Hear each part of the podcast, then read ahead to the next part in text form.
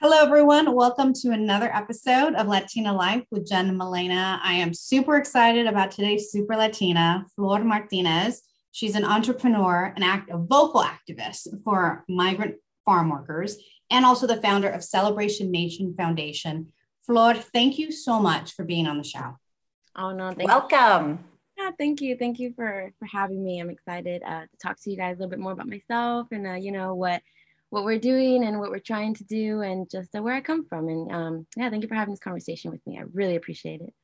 Oh my God, absolutely. So let's just jump right into it because um, you have an amazing story uh, for because you're young. I mean, I am just so blown by what I've mm-hmm. heard so mm-hmm. far. But let's just get right into it. Um, tell us about your journey here to California because I know that that um, you weren't born and raised here. So tell us tell us how how you how you got got here. Yeah so when i was three years old um, i crossed the border with my parents and my younger sister who was one year old at the time. Uh, and we come from jalisco guadalajara mexico. Um, and we just the first we landed was in los angeles and we migrated our way to san jose where i reside now where i do business now and uh, where the headquarters of celebration nation is. Um, and that's that's where that's how i got here and then from there though like um once you got here tell us about like that journey because obviously that journey wasn't easy. You came to you know how it must have been some type of culture shock for you. You were three right?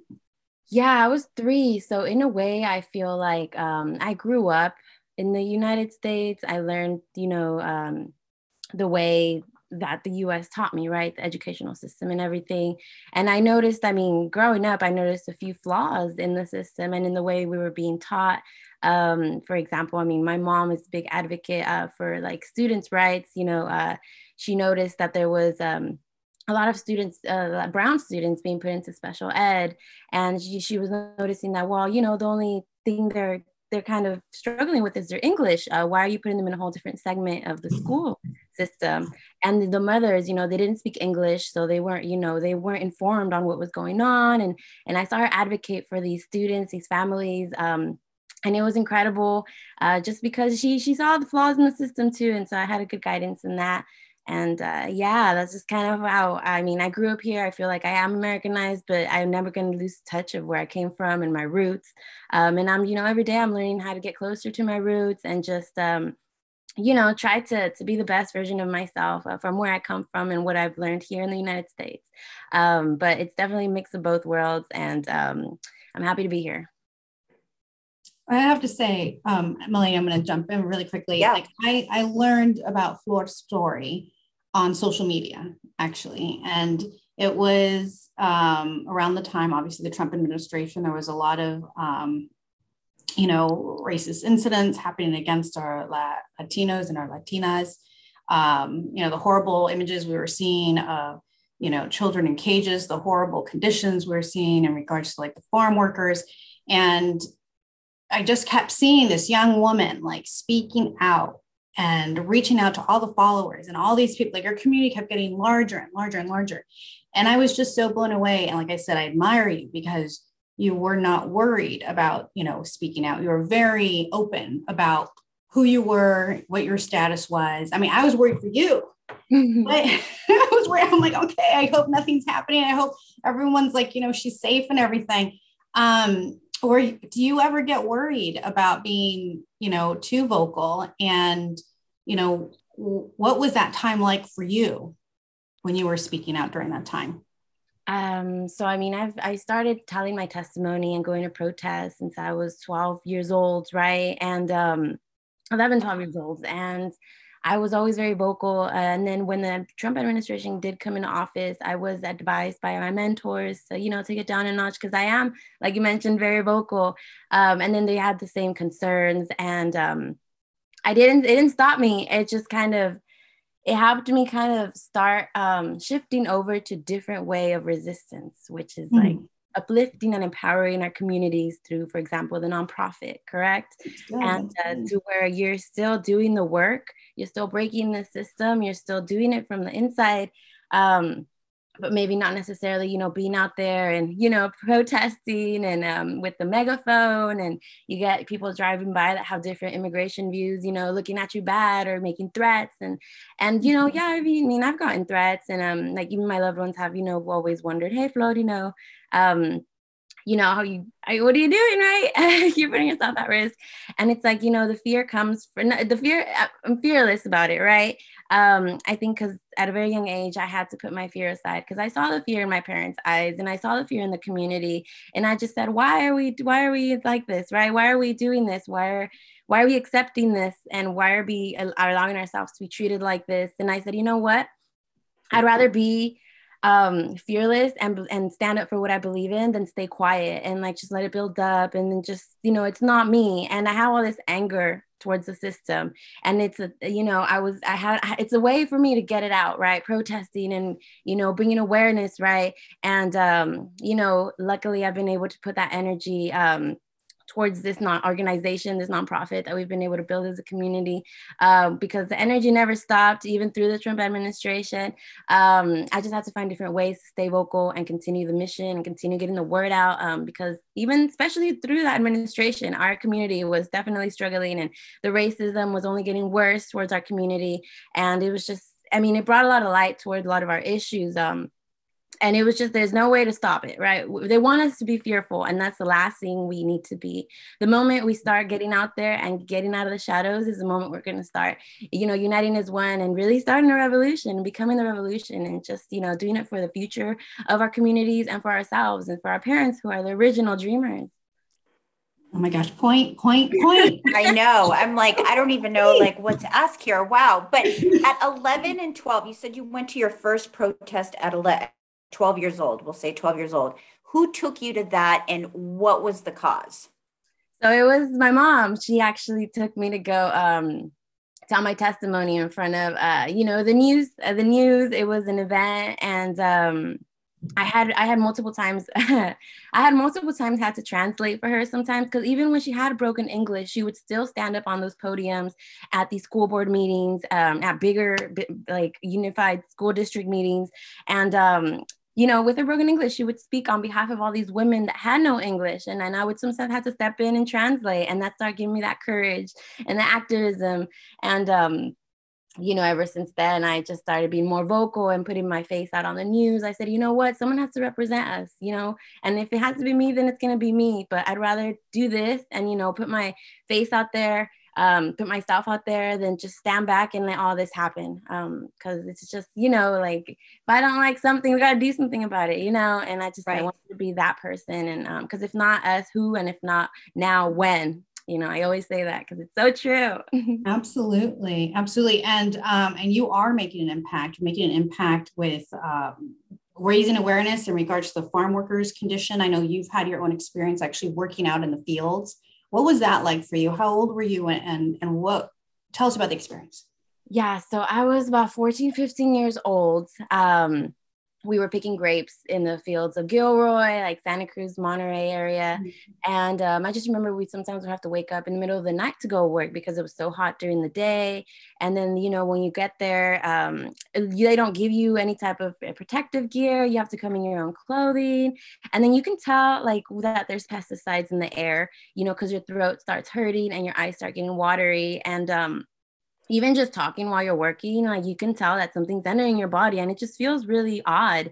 And um, I just remember, you know, there was times where we had a couple people that like passed out for through, through different situations because we would have to cut these grapevines with uh, these clippers and they wouldn't supply us with gloves right? And we had to bring our own clippers from home um, so they weren't you know safety standard right or anything. And there was a time where you know someone cut themselves and they fainted and there was another time when they someone faded from dehydration. And these are things i'm seeing at like you know a really young age. And then so when i saw these fires break out in 2020 um, i started you know I, I i went back in time and i remember the heat and i just remember how uncomfortable it was and how hot it was and um, and it was incredibly hot during this time in 2020 where uh, where this started happening. It was a week before the start the fire started, so it was back to back where I you know shared my frustration to my socials. First, I was saying it's way too hot out there, you know, and then I was saying why is it you know they're out there in the smoke and they're not getting paid you know any essential pay or any hazard pay. Um, and then they're definitely not being protected you know they're not they no one's giving them any any smoke masks or even water during this heat. And then i was just like you know i shared my frustrations to my socials. I was telling people to go pick their own food and um you know all of that went viral. And you know you saw that. we shared the pictures and videos and um you know we we were like well you know people started asking like how can we get involved? What can we do? You know so i you know, we had this nonprofit ready.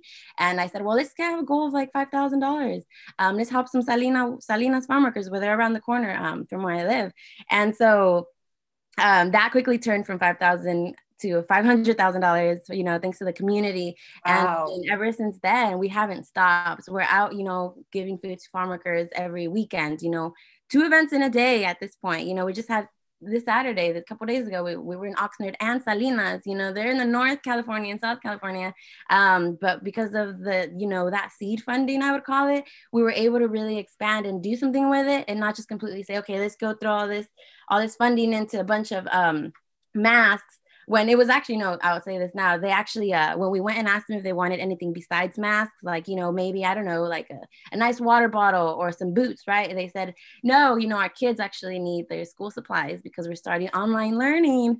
And um, i remember you know i also showed up to my socials and we were able to split most of that funding for half and half and we distributed over 12000 backpacks filled with school supplies and over 15000 hazmat like you know smoke dust mm-hmm. pesticide resistant masks um, and ever since then, you know, the funding kept coming and we just started. Now we have two warehouses, one in San Jose and one in LA.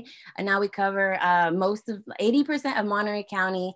Um, we're in Ventura County and we're looking at, you know, expanding over to Central Valley very soon. And it really all depends on how much support we get from the community. This is very much community effort. I'm a full-time volunteer and I do this um, because this is just something that I feel like is meant for me to do. Um, I feel like I, this is this I was given these tools and this knowledge and the resources to put these pieces together and do what I do best, um, organize and use it to the advantage of our people to really help elevate our communities because we, we need more people that you know um, are really doing the groundwork and not just the groundwork but the outreach work. Um, as you mentioned, yeah, I'm an entrepreneur and I got that from my dad's side, you know, because when we came to America. Um, he started his own business as a landscaper and i just saw him always you know um, just you know being about the you know be your own boss. You don't have you don't have to work for anybody. You can work for yourself and you can hire your own people and you know and it was really inspiring to watch. And then that showed me a lot about business. And i started you know i treat this nonprofit as a business um, because that's the way we've been able to elevate as an entity right? That's how we get corporate support and government support and community support right? Um, and all because you know thanks to my like I mean, thanks to my experience in business, in event planning and organizing, um, this didn't happen overnight. It was a lot of years of knowledge, and it's just the perfect timing to be able to do something like this for the community. Uh, now we have these partnerships with like DoorDash, Impossible Burger, and No Kid Hungry, and um, we're able to do it because you know I was able to get this education that I needed, and I you know use everything I got to put it back into our people, back into our community. Um, so we can really get somewhere you know? I think i think a lot of us are tired of the way our communities are being treated. And i think if we all throw a little bit a pitch in the ways we can um, we can really create change. And we think we need it more than ever through this pandemic um, which is hurting a lot of our community. And they're still in the shadows. You still might not hear their stories as much as you hear other stories. And it's very sad you know? It's sometimes you know i have to remember to to take a step back and not let myself get um sometimes it's even hard like, allowing myself to get emotionally attached to some of these families um, mm-hmm. because then I find myself really trying to like help them out like through their whole lives and then I have a whole bunch of other things I need to get done and um, but you know luckily I it's just sometimes it's an emotional toll but um, but it's worth it at the end of the day um, because you know a lot of them have kids and i know they see a lot of the work we do and they're the future and then so as long as we can inspire someone that's gonna you know create that change that we need um, i think I think we're getting somewhere here. wow. Like you are very inspirational. I'm just like, wow. So tell me something as a kid. I mean, you were a kid when you were working in in the farms and stuff. Um, do people realize how many kids there are that do this? Like that, I mean, I don't think people really know. Um, yeah, I don't think people really know either. And the the crazy thing is you don't have anybody out there really um, taking statistics the way they should. Um, you might get a few people that go and get data about who's in the field, how old are they, how long have they been there, um, mm-hmm. who are they, right? Because for a lot of reasons, you know, that doesn't happen. And um, but we have served so many young adults and even kids. You know, we have 10 year olds, you know, the legal age limit to do agricultural work is 10 years old. In comparison to any other workforce, which is about 16 years old, yeah. yeah. So, you know, these kids are out there 10, you know, and then this is their childhood they're kind of missing out on just to be able to help their parents keep food on the table, just to help them survive. I mean, just yesterday, one of our volunteers, he's only about yeah, 12 years old, but he comes and volunteers all the time because we have a distribution in Salinas next to his house. And he was telling me how he lives in a room with his two brothers and his one sister and his two parents. And they share one bathroom with the family across the hall that's staying in another room. And this is a reality for a lot of these kids. And he's out there working with his parents and volunteering on the weekends with us. Um, right. To help the community that he sees, you know, struggling, which are his neighbors, we are, you know, which are his parents. Um, yeah. and so, I mean, I just think that that's really important just because, my God, like, I, I just found out I had no idea that that was going on. And so, with what you're, you know, telling me that the age of 10 that they can go out and work in these fields that they don't even get anything any protection correct? So that is really astonishing. So what is it like jen i guess do we go into the daca? Like let's talk about that portion of this because i mean you cover so much yeah i mean your, your personal you know your personal journey um in regards to your status you know as a daca recipient you know how how challenging is it? You know what what did you face and you know how what happens now now that you have it? So i believe uh, daca actually gave me the i think the the confidence to start my my my businesses. I have three businesses. And i feel like it gave me the courage to really go for it um, because then it was like, okay, well, I can continue it, right? As no one's gonna try to take that from me. And even then, I've always been about an entrepreneur, um, but I didn't have to worry about getting an ITIN. I was given a social through DACA. I didn't have to worry about, you know, even getting from point A to point B because I, you know, DACA gave me a driver's license at the time when, you know, someone undocumented wouldn't be able to have a driver's license.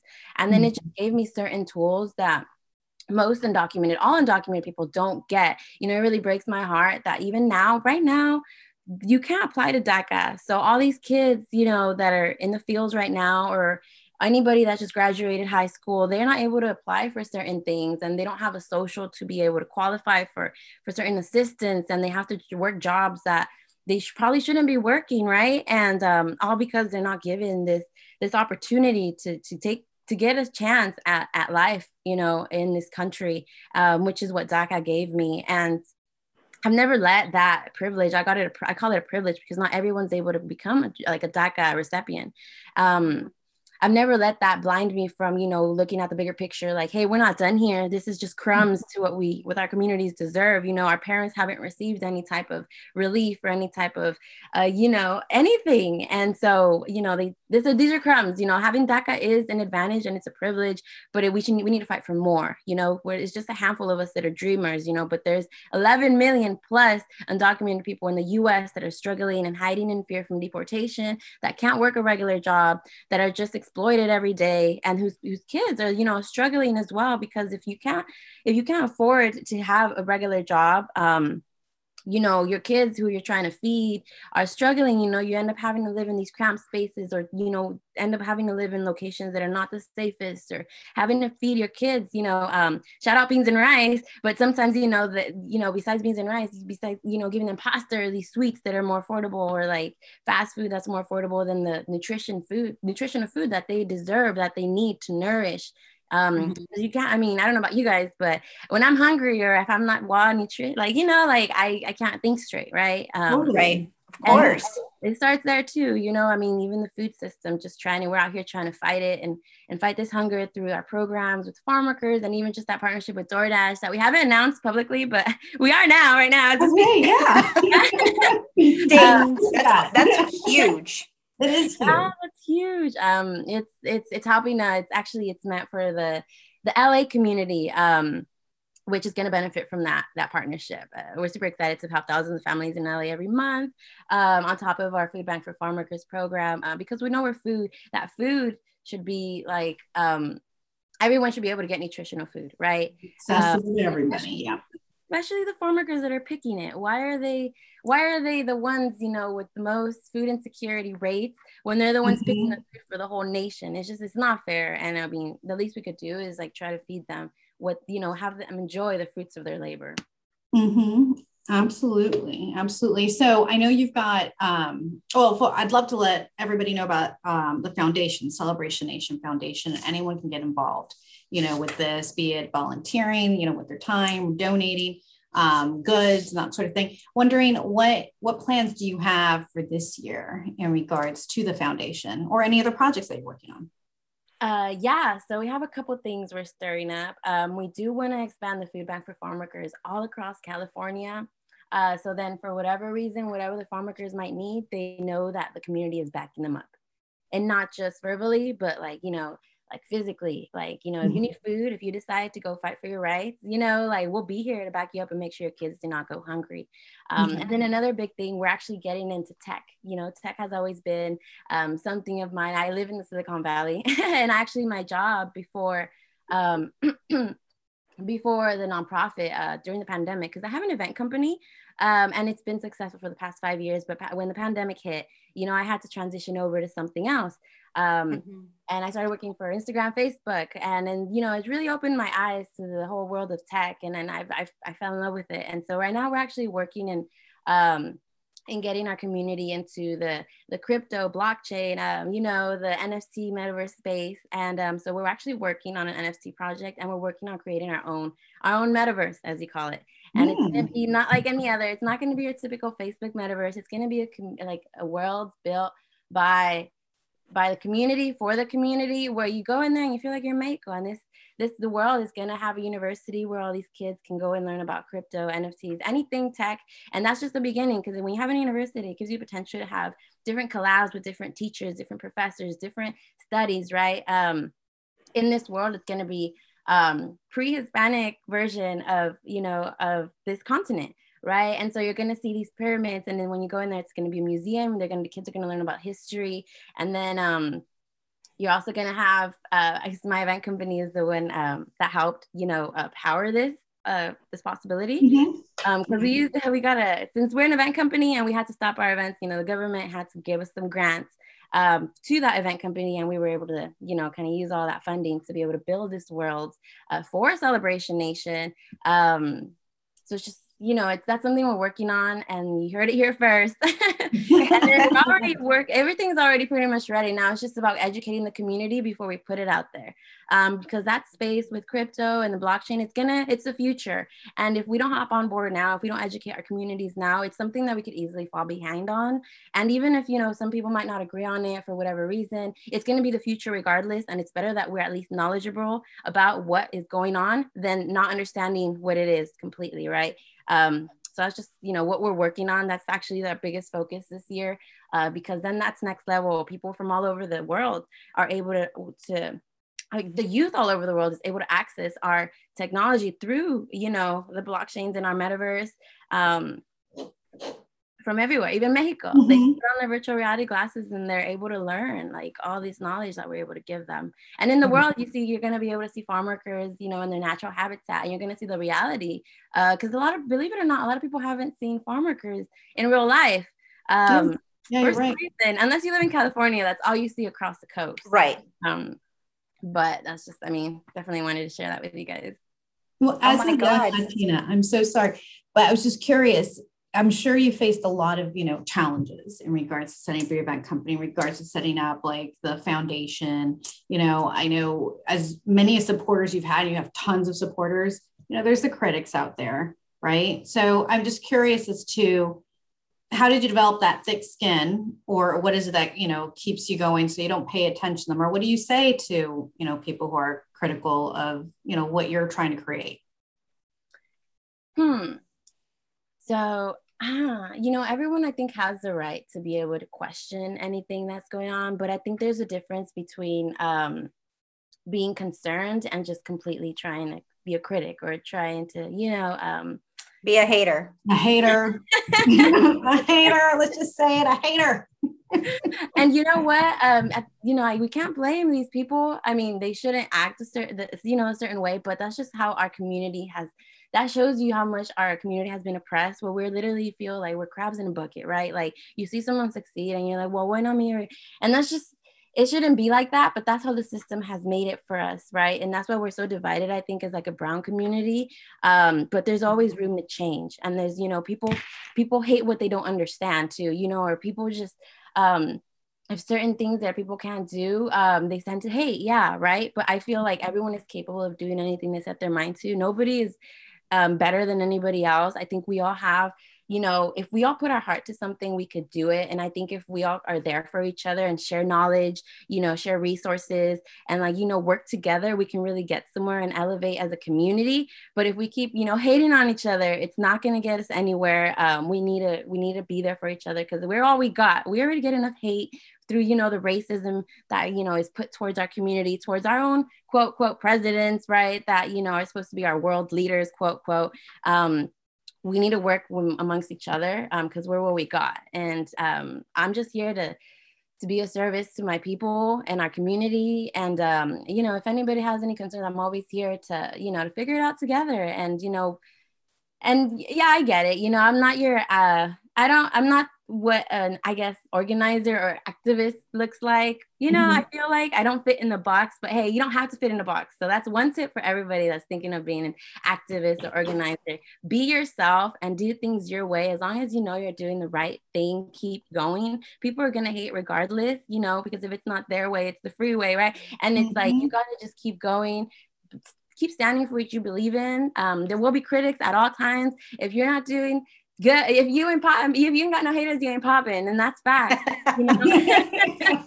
that's very true. Yeah, yeah. you gotta go keep through and go past that. Um, because I definitely got a lot of backlash in the beginning because I wasn't, you know, I'm like I mentioned, I'm not your, I don't fit in the box of what an organizer looks like, and you don't have to, you know, um, you can enjoy dancing, you can enjoy having, you know, fun with friends or whatever you like to do in your free time, you know, and that's another thing. I feel like not enough organizers, activists get enough um, what do you call it? Like when when they're allowed to be themselves i think you know people forget that these are human beings. They don't have to be working 24 7 mm-hmm. um which they do anyway. But you know it's i think i i think it's important that they know that i think they should have all the permission in the world to be themselves and still let the world know that they're you know who they are besides their their organization and the organizer status or even my immigration status right? Like we're way more than um than than just the work we do right? We we have our own personalities our own our own our own pain points. And um, i think as long as people know that you're allowed to be human and an activist organizer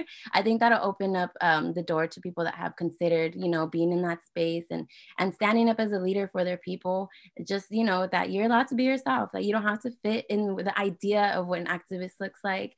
You know you can be um, any age, any size, any gender, any religion, you know, you're able to be yourself and um, just don't let anybody else make you think otherwise. Uh, because I think that's always been something that has held people back from their potential of being leaders. I think they're scared of the criticism and it's gonna come, I'm telling you now, but you can, you're gonna get through it and you're gonna achieve what you want to. Because um, we all know that, you know, the more leaders we have, especially in our brown community, uh, the more we're able to really create that change. And I just really, really, really, really hope that anybody listening to this that's been thinking about that just go for it because we need you your community needs you and you can no longer hold back because um, there's no there's no going back. You need to move forward and if there's not going to be any change without you you know finally taking that stand and really going for it. Your community needs you and i don't i could say that over and over again um, until they come out because we're here waiting and i'm here to help for whatever anybody might need because um, i know what it's like and i've been through it right? And um, yeah you know even my existence is a resistance and so is yours and everybody um, you know and any brown person in this in this in this continent in this nation um, our existence is our resistance. And then anything after that you know is just uh, next level revolutionary. And um, yeah. Like, wow you are doing so many good things. And so we just need to keep saying like anybody needs to go out to celebration nation and that's your organization and that's um, anybody can help and i think that that's that's the first step is just really finding you and how can people find you on social media uh, so it- Yeah, my Instagram is flower at flower in Spanish. Um, and then the Celebration Nations Instagram is at celebration nation org. Our website is celebration nation.org. And that's where you can find us too. Excellent. I mean, what an listen, honor. No holding back anymore because no more. said so. Okay. I mean, yeah. you, know, I had to, you know, I felt like I was, I had to, you know, go on about that because I can't put it into words. And in other words, I mean, because then eventually, if I don't do, if I don't say it in like the way I did right there, I don't know if you noticed, I was like fast paced and kind of nervous about it. It's because it's either that way or just completely kind of breaking down in front of you guys that like that we need you guys, you know, yeah. like we need I need the support. I mean, obviously, we need the support as a community, and um, uh, just no- as Latinas as a whole. Like we were talking yeah. about, like we don't help each other, we and need- you hit it right on the nail. We don't. For some reason, it's like, um, you know, other other communities help each other more, and we need to really build ourselves up more. So thank you so much for just like talking to us and telling us. I'm just like, wow. I told, I told yeah. you, I was, I was telling Flor. So I was, you know, so I know all about your life. I'm like, wait a minute, that sounded so super stalkerish. Like, but no, we, I was telling Milena, you're going to be floored. And I know we could, we could keep on talking forever, but you know, thank you so much for your time. I yes. hope everyone listening to this gets like so much out of this and um, you know runs to go volunteer to give back to connect with celebration nation and you know until next time our latinas you know our latinas. together, muchas right? gracias. Thank gracias. you seriously to everybody. Thank you. Thank, thank you, you. bye. Bye